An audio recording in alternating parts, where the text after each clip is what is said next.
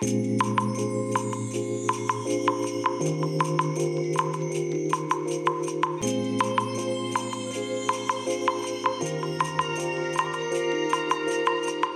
いおはようございます。本日はですね8月19日土曜日でございます。車の中の気温は30.2度ですね。え天気はね曇りですね。青空が一部見えている曇り。そんな感じの天気ですね。え天気予報ではね今日晴れ時々曇りだったような気がするんですけれども。ねちょうどねこの雲の切れ間のところからね太陽が今顔を覗かせているようなそんな状態ですけれども。まあ今日はね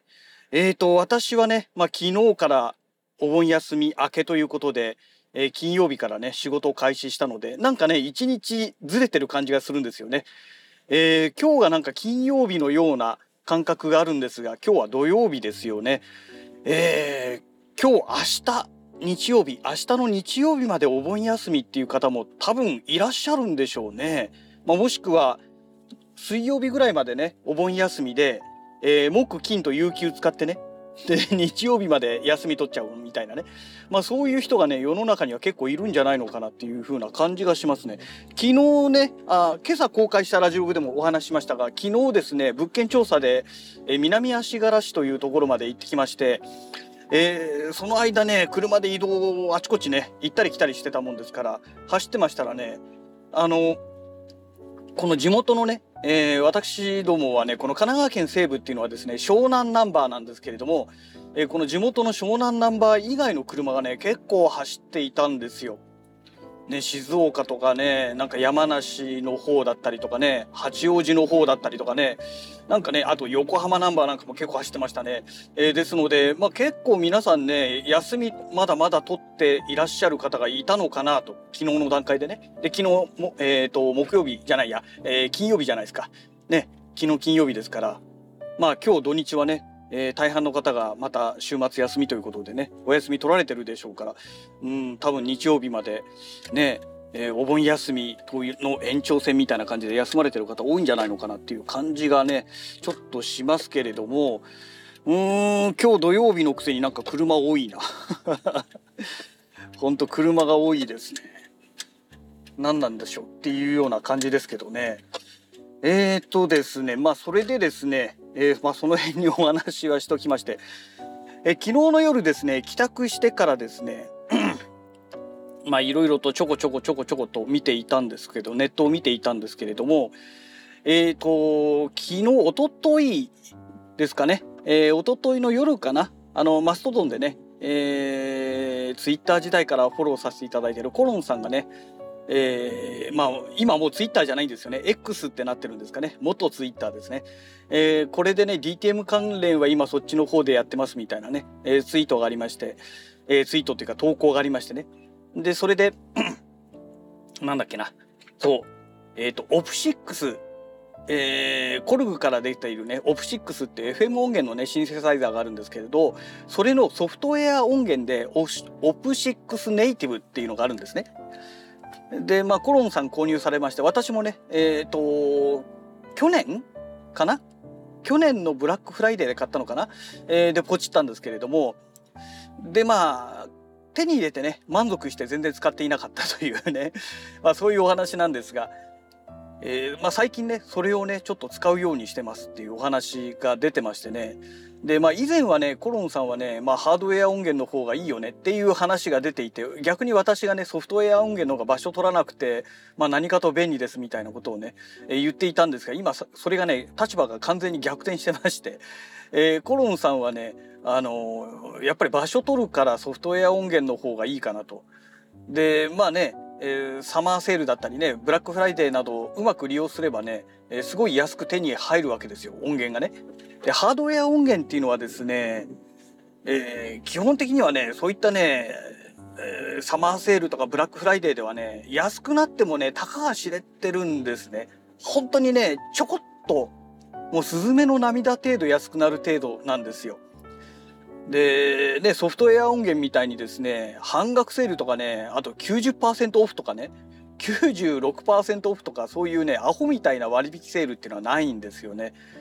まあしょうがないですよねハードウェアですからねもうパーツ代でものすごくお金がかかってるのと流通コストもかかってますからね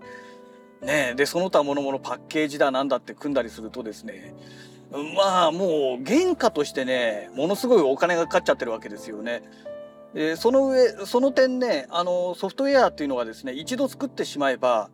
ねえー、か一度完成させてしまえばですねあと作るのはコピーするだけなのでねまあコストほとんどかからないわけですよ。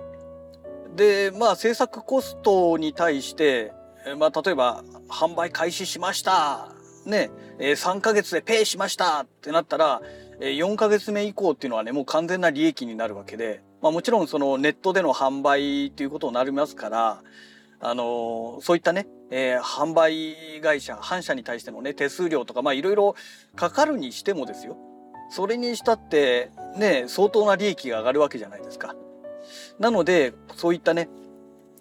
あのー、サマーセールとかね、えー、ブラックフライデーっていうね、年に2回のこの巨大なね、えー、大セールの時ですよね。えこういった時にですね、アホみたいなね、え値引きをするわけなんですよね。で、当然ね、買わない人は買わないですから、それでも。買わないんですけれども、結局、え、まあその中でもやっぱり一部の人も安くなった買っちゃえって買っちゃう人がいるわけですよね私みたいに。で買って使ってみたらめちゃくちゃ良かったよって言ってその人たちが宣伝してくれてじゃあ買うかというお話になってくるので、えー、まあ結局またそこで利益が出てくるっていうね、まあ、そういう流れなんだと思うんですけれども。ねでまあちょっと話脱線しましたが、まあ、コロンさんはそういうことでねソフトウェア音源ちょっとね、まあ、せっかく買ったんだから使わなきゃってことで使い始めたというね、まあ、そんなお話が昨日おとといの夜ねえー、マストドンでありまして、まあそうだよねっていう話の中でですね、昨日の夜ですね、えっ、ー、と、私もね、過去買っていた、このソフトウェア音源、これをね、やっぱり私も使えるようにしないともったいないなと。せっかくね、お金出して買ってますからね。えー、ということでね、ちょこちょこいじってました。で、まあ、この話の流れでいくと、じゃあコルグのオプシックスネイティブを使ったのかというお話になりそうなんですけれど、えー、そこを、その期待をね、完全に裏切ってですね、まあ同じ FM 音源でも、えー、ネイティブインストゥルメントっていうね、えー、会社があるんですけれどね、有名なあのソフトウェア関係、まあ、ハードウェアもね、一部出してますけれども、えっ、ー、と、まあ、メーカーがありまして、えー、そこからね、もうやっぱり去年だか一昨年だか購入しました、一昨年かな、えー、購入しました FM8 っていうね、えー、これもね、FM 音源のソフトウェア音源なんですね。で、これね、かなり昔から販売されてる音源らしくてですね、えー、その前は FM7 ということで、要はバージョン7ということですね。まあ私が買ったのバージョン8ということで買ったんですけれども、えっ、ー、とね、2000円しなかったような気がするんですよね、買った時。千何百円とかでね、えー、すごいね、えー、90何パーセントオフだかなんかそんな感じで買ったような気がするんですけれども、で、買って満足して全然使ってなかったっていうね。で、まあこれをじゃあ、とりあえず使ってみようということで起動したんですけれども、ねやっぱりね、物理的なキーボードがないとね、あの鍵盤ですね。これがないと、ね、音出すのもめんどくさいなということで、何をつなげようかと思ったんですけれども、えっ、ー、と、コルグから出てるナノキーエアーだったっけな？えー、というね、ミディキーボードをあの持ってるんですけれども、えー、これを使おうかなと思ったけど、ちょっと大きいんですよね。うん。で、えっ、ー、と、今年の6月、5月だったかな？あもっと前だったかな？に買いました。アートリアのキーステップ37件のねキーボードですけれどもこれもミディキーボードですね、えー、これをつないでみようということで、えー、やってみたんですよ。で最初ねアートリアのマイクロフリークをあの USB で接続してみたんですけれども、えーと、USB はね電源供給だけで USB MIDI にはねどうも対応してなかったみたいでして、えー、反応しなかったんですね。えー、なのですぐ外しましてで、えーと、このキーステップにね切り替えたんですね。でキーステップの、えーと、USB がマイクロ USB 端子になってまして、えー、まあ iMac のね USB ハブに、えー、ケーブル挿してで、えー、キーステップに取り付けてみたところこれも対応してないかなと、え USB MIDI にはまだ対応してないのかなと思っていたんですがやっぱりね MIDI キーボードということだけあってですねちゃんと対応してくれてましたね。助かりました。でそれでねあの、まあ、鍵盤操作ができるようになったわけなんですけれどもえー、でまあ FM8 いろいろいじってみましたがまあ結構いい音いろいろ出ますね。あの、音作りの方はね、まだ操作の仕方全然分かってないですから、あの、とりあえずね、あの、登録されてるプリセットのね、音源をね、ちょこちょこ鳴らしてみたんですけど、まあ、とにかくね、数がすごくあってですね、え、全部鳴らすだけのね、まあ、時間がなかったというか、気力がなかったというかね、え、適当にね、えー、鳴らしてみましたけれども、それでも相当な数を鳴らしましたね。1時間ぐらいガチャガチャやってましたからね。で、その後ね、えっ、ー、と、やはりね、えっ、ー、と、アートリアですね。アートリアの、あのフェアライト CM4 だったっけな？あというのを、これもね、まあ、この、ポッドキャストラジログでも多分お話ししたことがあるかと思うんですけれども、えー、これも買ってそのままになってましたので、えー、これもね、起動してみてね、試してみたんですけれども、うん、もう完全に忘れてましたけどね、あ、いい音するなというね。まあ、それもそのはずですよね。えっ、ー、と、フェアライト CM3 だったかながですね、えっ、ー、と、この宮崎アニメのね、えー、風の谷のナウシカの音楽を担当した久石譲ですね。えー、風の谷のナウシカの音楽はね、フェアライト3を使ってるん。ですよ。まあ全部じゃないん。ですけどね。うん。イメージアルバムなんかはねこの「フェアライト3」をね結構取り入れて使ってるんですよね。でまあそういう風な音源のそれのねさらにあの後継バージョンになりますからまあ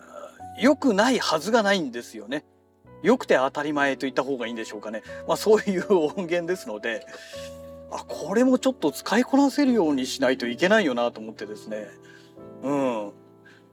なんかね、まあ昨日ちょこちょこいじってみてえー、まあ、ちょっと夢が広がったなというところではあるんですが、まあ、そのおかげでね、またね、首こり、肩こりがね、またちょっと悪化したなという状態になってまして、いや、やっぱりパソコン操作は私の体には応えますね。うん。だからね、いや、やっぱりちょっとこれは、うん、ソフトウェア音源いいなと思いつつもですね、私の体をなんとかしないとですね、これ体が持たないなというね、えー、まあ、そんな感じなんですよね。はい。えー、まあそんなね、ぐだぐだとお話ししておりましたら、会社の駐車場に到着してしまいましたので、えー、またね、えー、次回のラジログをお楽しみください。それではまた。